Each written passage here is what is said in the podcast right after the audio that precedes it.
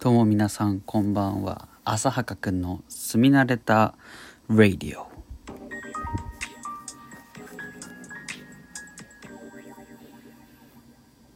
こんばんは。浅はかくんの住み慣れたラディオこれ第7回目ですね。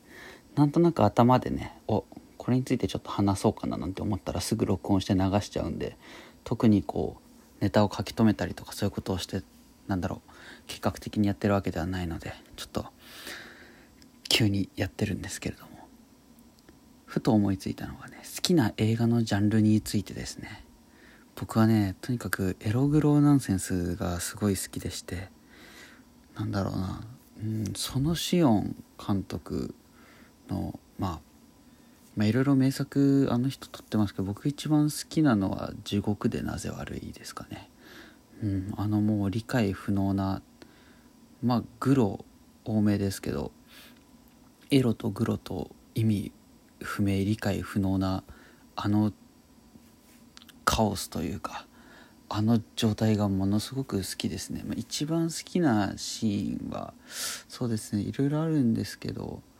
まあ、星野源がポストにゲロ吐くシーンとあと二階堂ふみが敵のヤクザの首切って首から出る血が虹になるシーンですかね。いやあのお花畑虹の演出は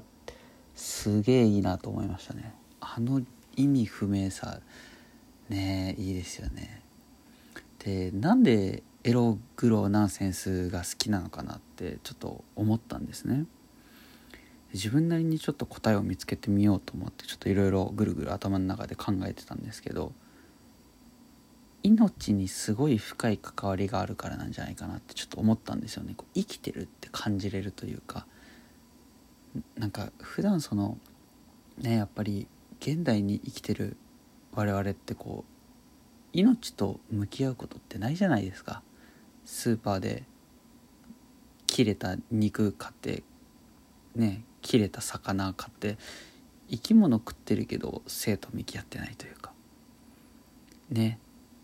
まあ凄惨な事件悲惨な事件はいっぱいありますけど昔みたいに戦争行かなきゃいけないとかもっと遡れば戦があるとか、うん、そういうふうにこう日々自分の命をすり減らしてもちろんすり減らしてる方々、ね、たくさんいるといらっしゃると思いますけれどもその間接的に命に関わる状況はたくさんあっても直接的にこう命を脅かされるっていうことは少ないんですよね。だからこそ生を感じる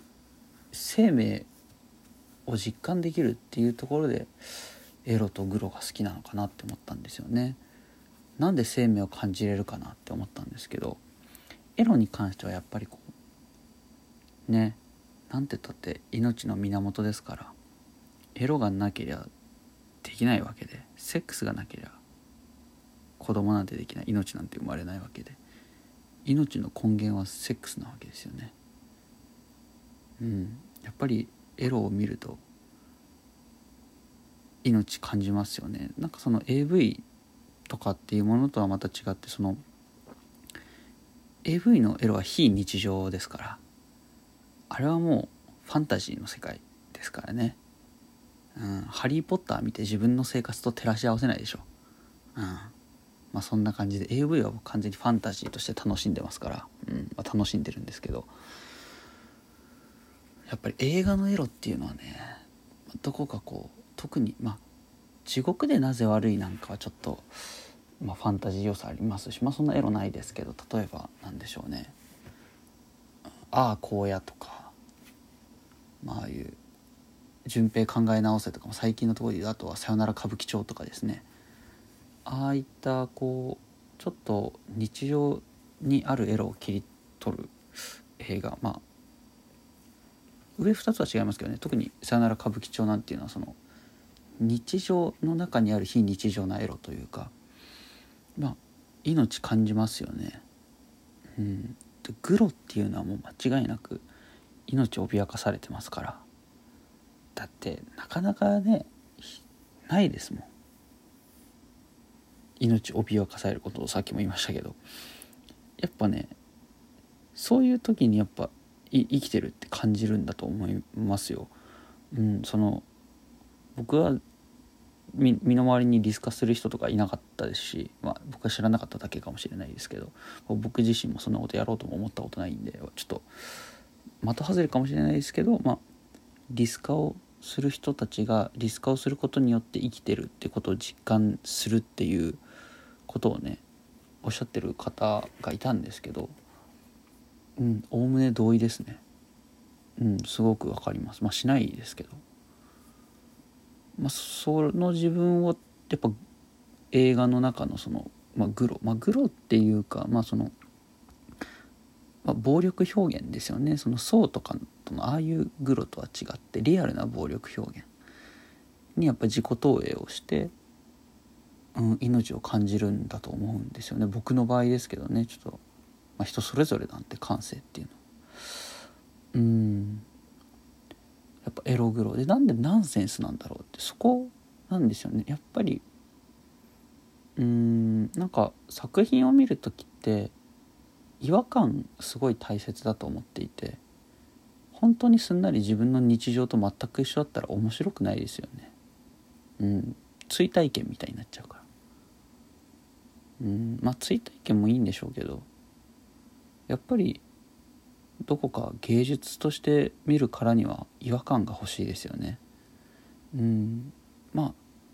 強烈な違和感が欲しい時もあれば本当に些細なかすかなわずかな違和感が欲しい時もありますけれども、まあ、その僕は割と強烈な違和感だったりカオスを好む性格なのでもしかしたらそういった部分でうん、エログロナンセンスっていうのがすごい自分にとって気持ちのいいものなのかななんて考えたりしましたけど、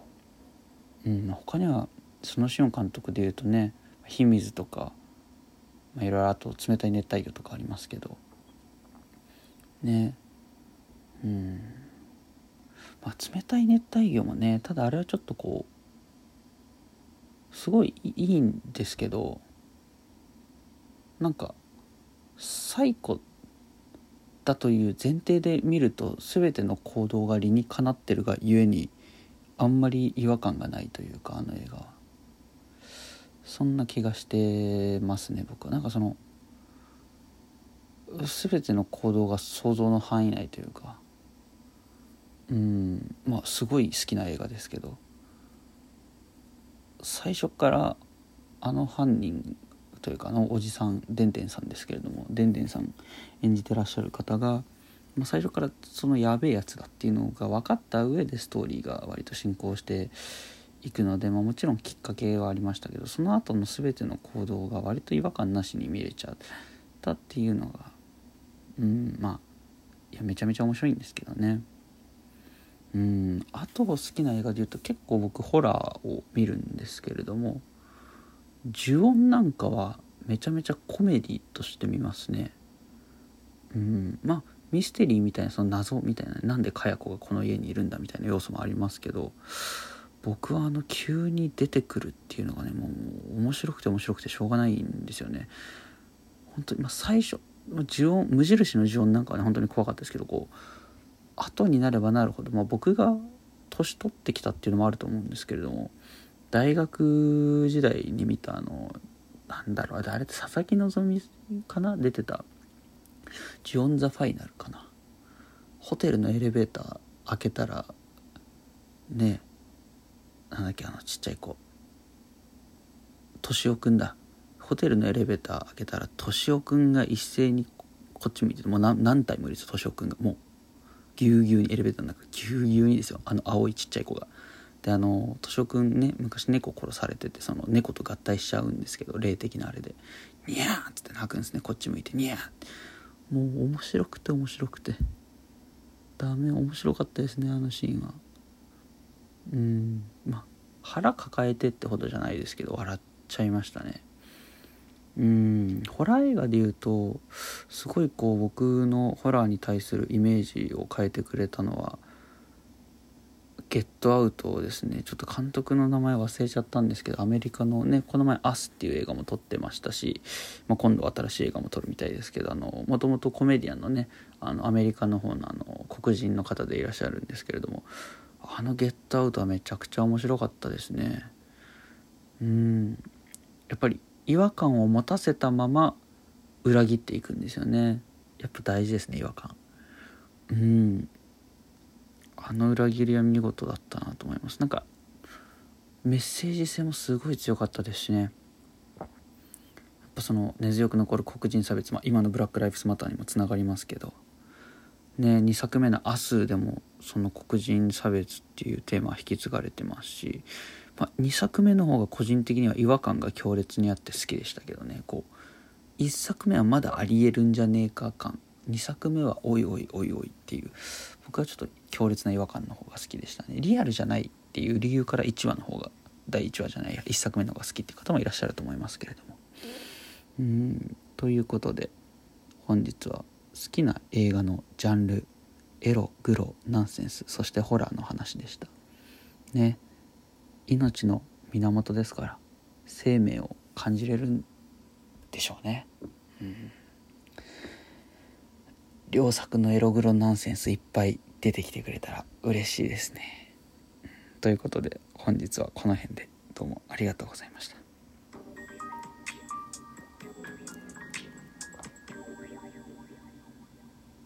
浅はかくんの住み慣れたラディオでした。